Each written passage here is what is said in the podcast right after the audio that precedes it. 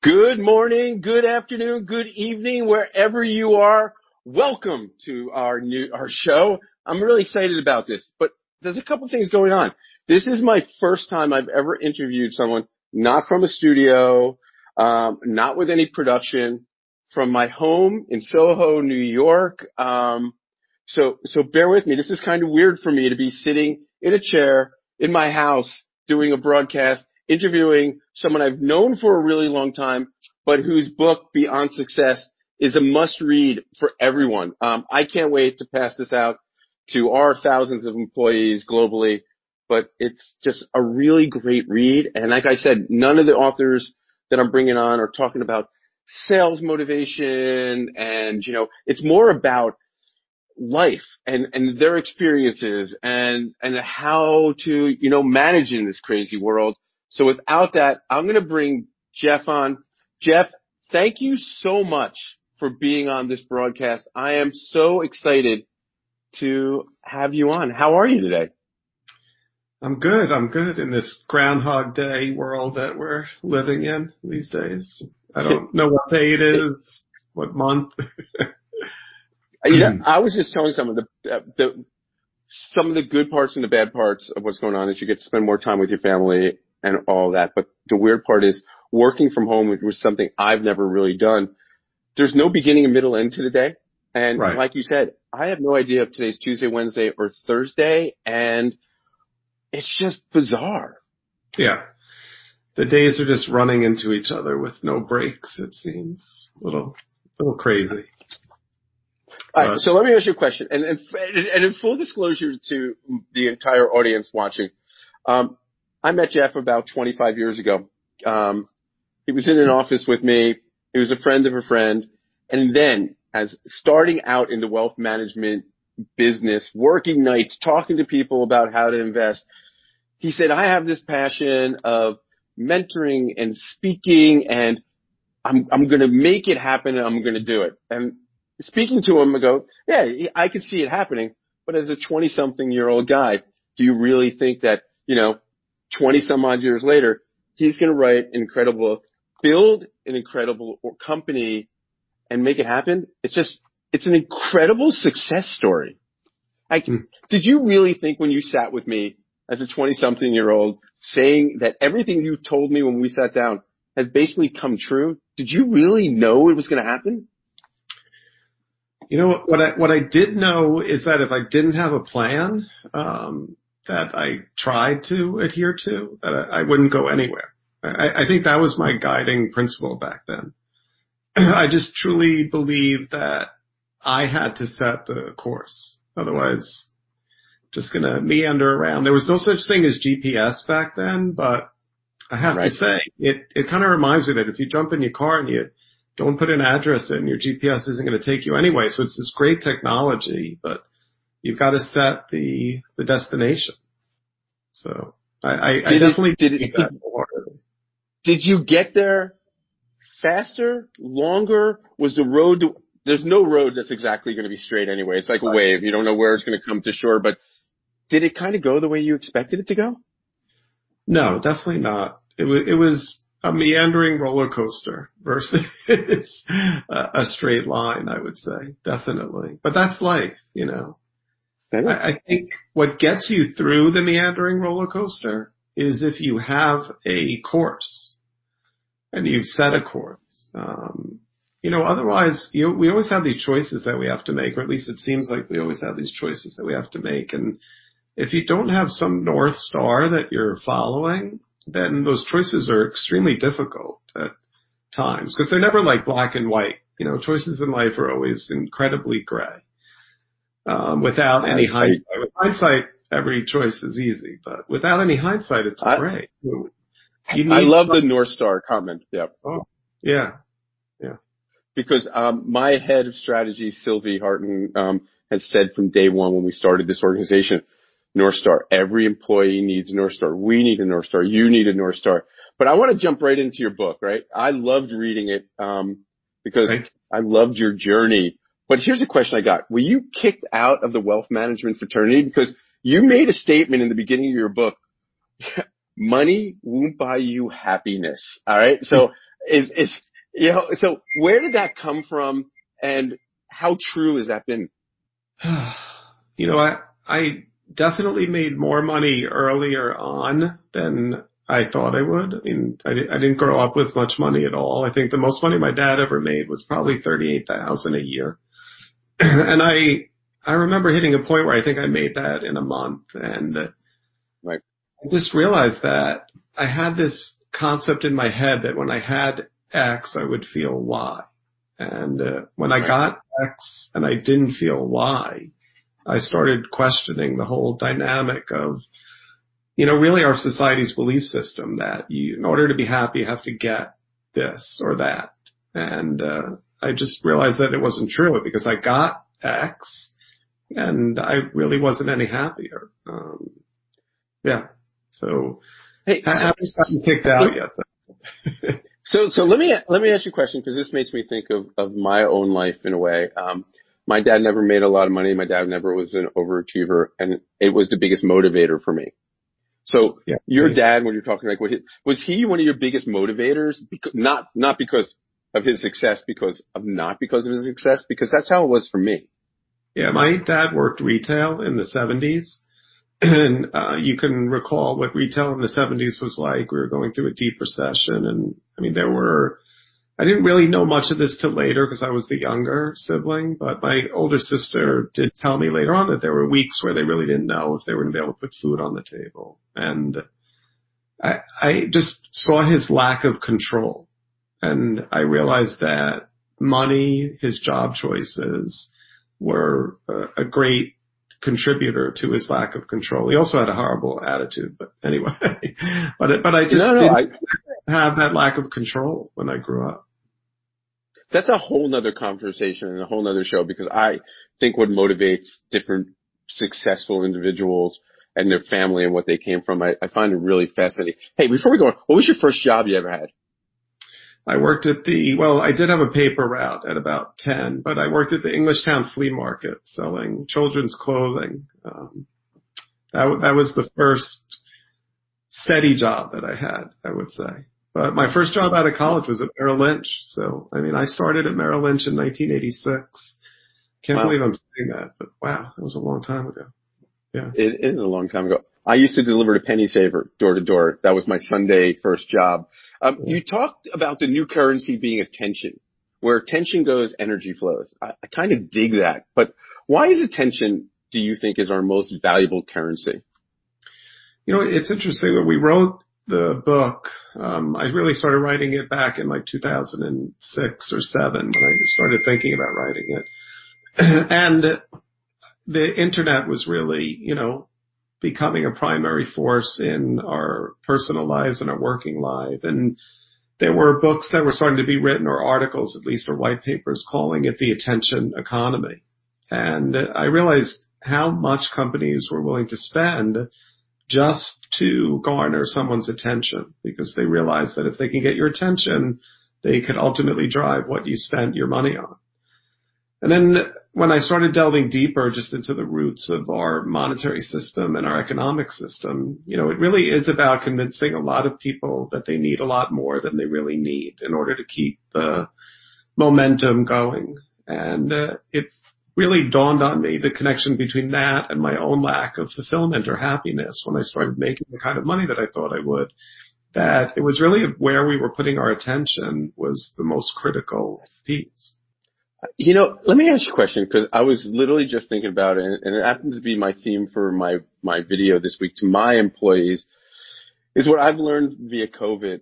You know, we're, we're finding out during our, our lockdown, staying at home, that we really need a lot less than we think we need. And really the most valuable commodity is interpersonal connection. Yeah. Do, you, do you think when we come out of this that the attitude is going to be a little bit different?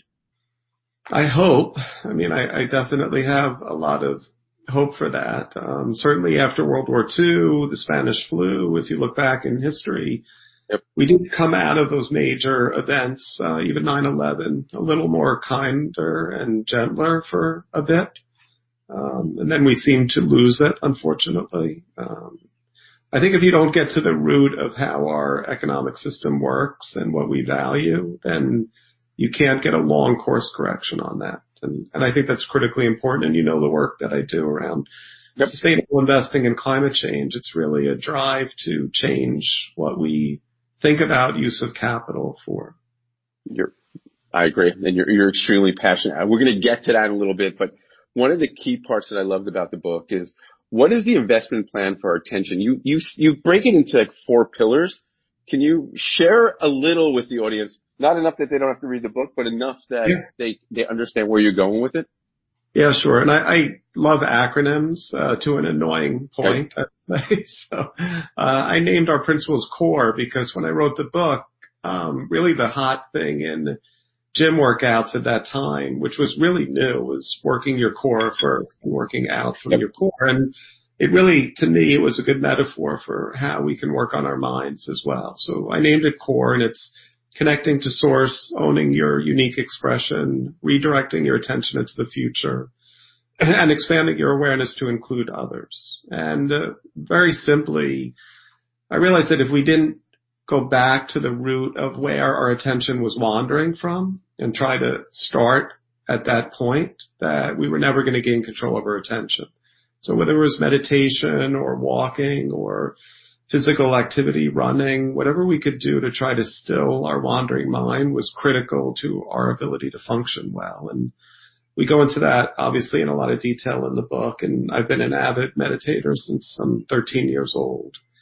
Um, but wow. then the second part of it is if we don't own our unique expression, you know, we, we define in the book that when you align your unique creative expression in service to the world, that's when you're truly successful. And while we're all quite similar, we're all the same species. Um, we basically, I think, come here with a unique gift that we can contribute to the world, and I think that everyone has that. Unfortunately, a lot of people don't find it, or it isn't nurtured in a lot of people. But I think if we work to really find what our passion is, that usually within our passion we could find our purpose, and and that's really critical because it's if it's not the destination, you know, if getting the million dollars or the billion or the hundred thousand, if, right. if that doesn't cure and satisfy and fulfill, then it's the journey that does. I mean, it's quite simple. It's not the destination, it's the journey. Certainly that's been uh, for thousands of years. I'm all about the journey. In fact, I, I end a lot of my broadcasts with my team is that I'm just excited I get to go on this journey with my team, right? That to me is one of the best parts about it. It's not where it ends up. And I think every facet of my career, the journey has been the best part of it. It's not the end. It's, it's how we get there. In pillar one, you quote that the mention is really eye, is really eye opening to me. The mind is a terrible master, but a wonderful servant. How do we reclaim our mind or how do we reclaim power over our mind? Yeah. So you know, basically we have random thoughts running through our head all day long. And the nature of the mind is to wander our attention across those random thoughts. And we, I always start in my classes when I've taught meditation in the past with, you know, most people think they are their mind. I mean, they think their relationship between the conversation they're having in their head is really the essence of who they are. And I always ask people, well, then just for one minute, in the beginning of class, I don't want you to think anything. Not one thought. And it's odd because I've been doing this a long time, but for most people, the fact that they can't do that, and really no one can do that, it, if you take the next step from that, if you can't control those random thoughts, then why are you giving so much attention to them? And then when you start to study that meditation, you realize that your emotional state is constantly being battered around by whatever thoughts you happen to pay the most attention to. And the only thing I found that stills that or regains control of that is meditation. And it's not, you know, meditation is the perfect metaphor again for the journey, not the destination, because you don't meditate right. to get anywhere. You actually meditate to make the journey more enjoyable and to have more stability, emotional stability, especially throughout the journey. So have you missed one, how many days of meditation have you missed in the last, oh, you know, honestly, you've been doing it since you were 13? I have four kids and, uh, I, right. I, for a long time, from 13 on, I meditated all the time. Some days I was meditating for hours. Now I do annually a silent retreat for five days, but my, my mind, most part, and, and this is a, a, guilty admittance, but for, yep. for most part, I don't meditate as much as I used to. Um, but I did for years and years and years, meditated, um, all the time. Um, so I still try to find my moments and I try to go to activities, whether it's working out. Huh. I, I can practice meditation these days without sitting on the cushion, you know, so it's kind of like going to the gym. Um, it depends on what you're doing the rest of the day. Um, you, you can exercise all day. You could take the stairs rather than the elevator. You could park as far as you want in the parking lot and walk to the um, entrance of the store. So I, I try to practice meditation really I love that. most of my day. I love that. All right, but all right, I got to digress for one second though. You do a five day silent. I, you spend five days once a year theoretically. You don't talk yeah. to anyone, kind of like a monk. And do you do that in private or you do that around your family? No, I, actually do it at a silent retreat. I, I actually last year I hosted the five day silent retreat and there's about 30 people. It was a place called Peace Village in uh, Haines Falls, New York. This 300 acre wow. beautiful retreat. Um, that is run by a spiritual organization called the Brahma Kumari, which I'm not a part of. So this is not a, a pitch. Um, but they're a beautiful spiritual organization run by a 103 year old woman, um, which right. she's still daily. Jeff, does, does, does it get easier day three and four? or by day four going into five, you're like, I can't wait to start talking again. I can, or is there, like, how does it, how does it move? Most people, um, I'd say 80 to 90% of the group doesn't want to start talking again, uh, after the five days.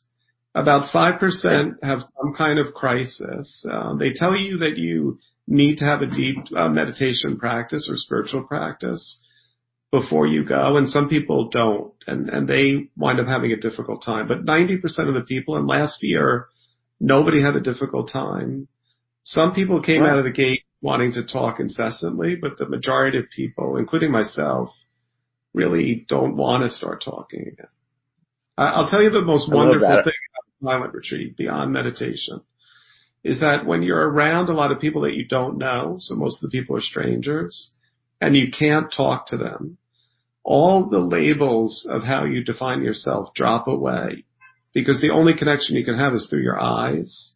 So yep. you have actually leave with deeper connections and friendships than you typically make in the world of, of talking.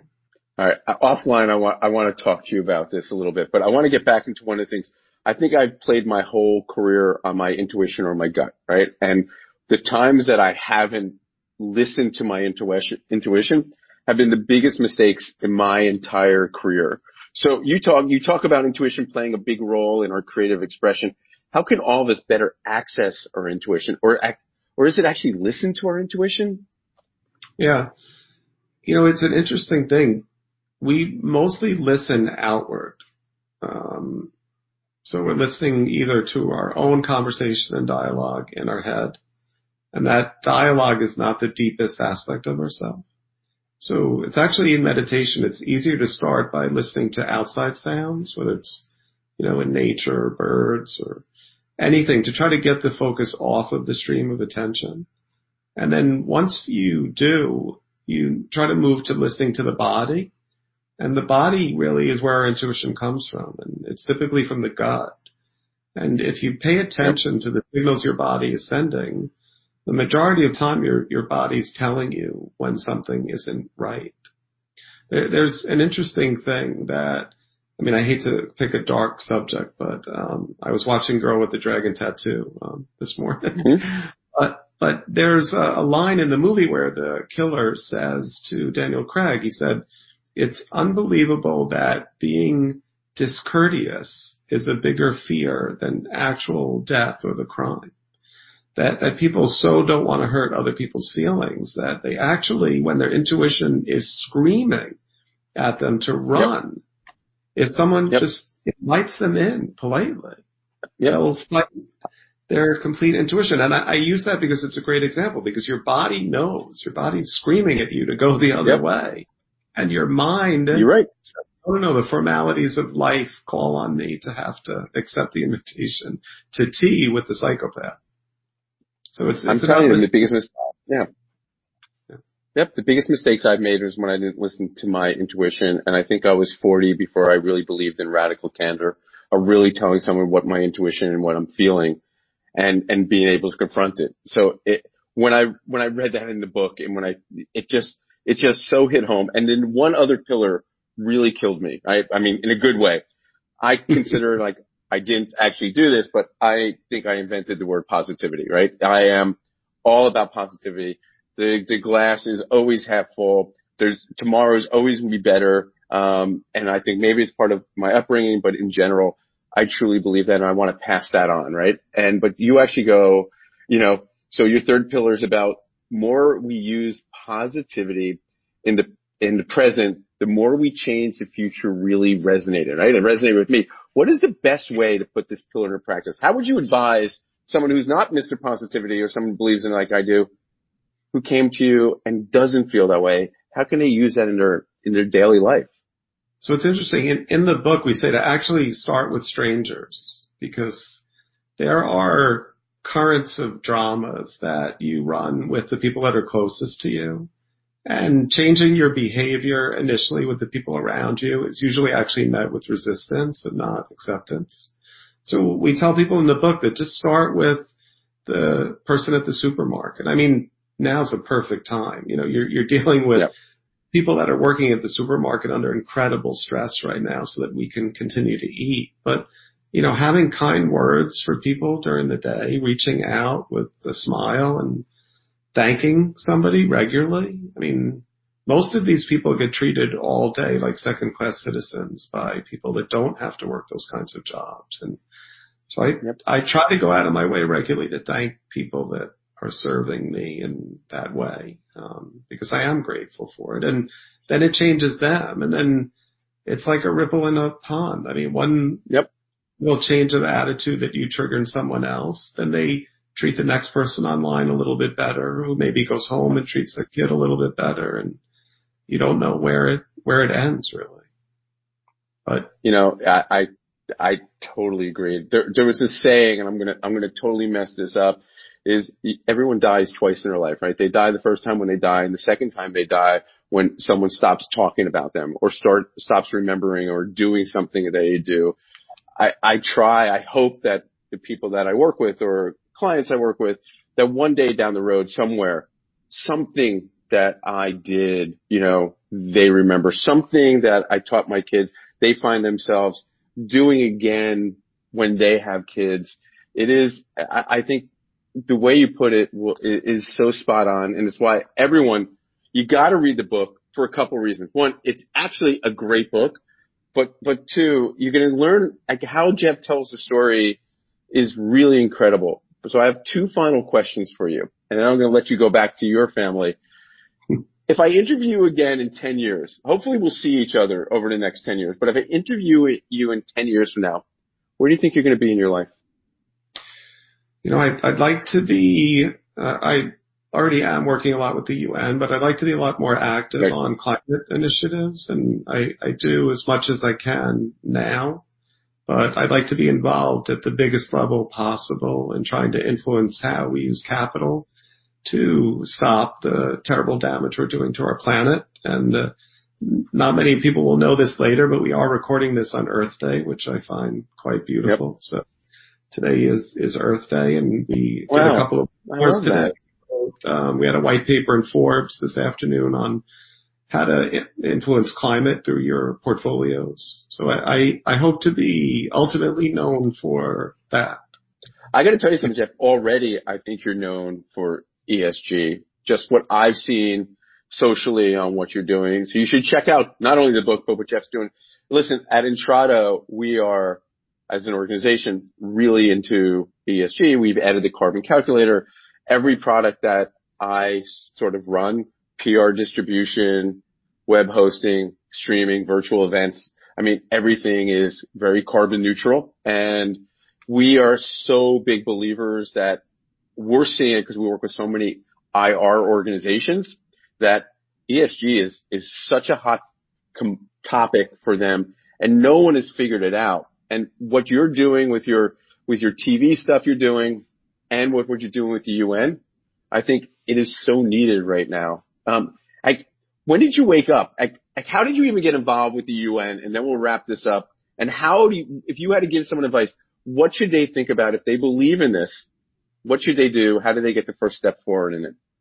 All right, two big questions. I'll try to answer quickly. I, I got involved with UN um, initially, really because I worked on a film called Planetary, and it's a great film. If the audience wants to check it out, there's two films: Overview Effect and Planetary.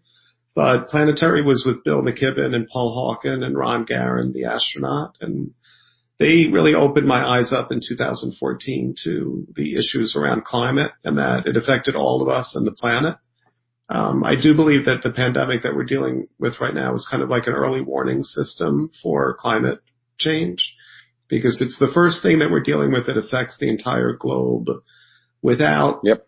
singling out anyone. It's the borderless you know, crisis. And uh, so is climate change. So it just opened my eyes up and I realized that if we don't start moving the capital markets to address the problem, that governments and NGOs alone would not or would never be able to solve it without the money in the capital market. So that, that drove me and that's been driving me for the last I love that. on that.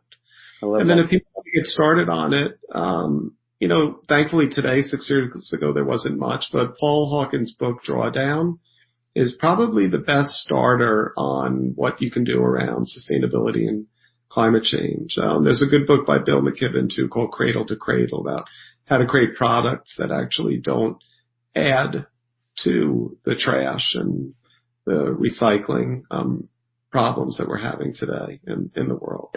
So here's the last question for you, Jeff. So yeah. here's my final question. So can you make a promise to me? um, yeah. that we don't go 20 years without talking again? Absolutely. I promise. Yeah. All right. I promise to. Oh, you look amazing. Oh, you, you look amazing. Hopefully Jeff and I will get haircuts soon. We were talking about that before we went on. And Jeff, enjoy the family. Stay safe. Thank you so much. And just to remind everyone, an incredible, incredible book. And I'm, I'm just flattered and honored. And I like to be able to say, I knew you win, man. So that makes me feel really good. I just want to say that the new edition of the book has rocks on the front. So if people see a white cover with rocks, it's the same uh, book, just the newest edition. Okay. So just want to We'll make that. sure we post, we'll, we'll post that in. Thank awesome. you so much, Jeff. Have a great day and I really appreciate it. And from me and everyone in the organization, have a great day.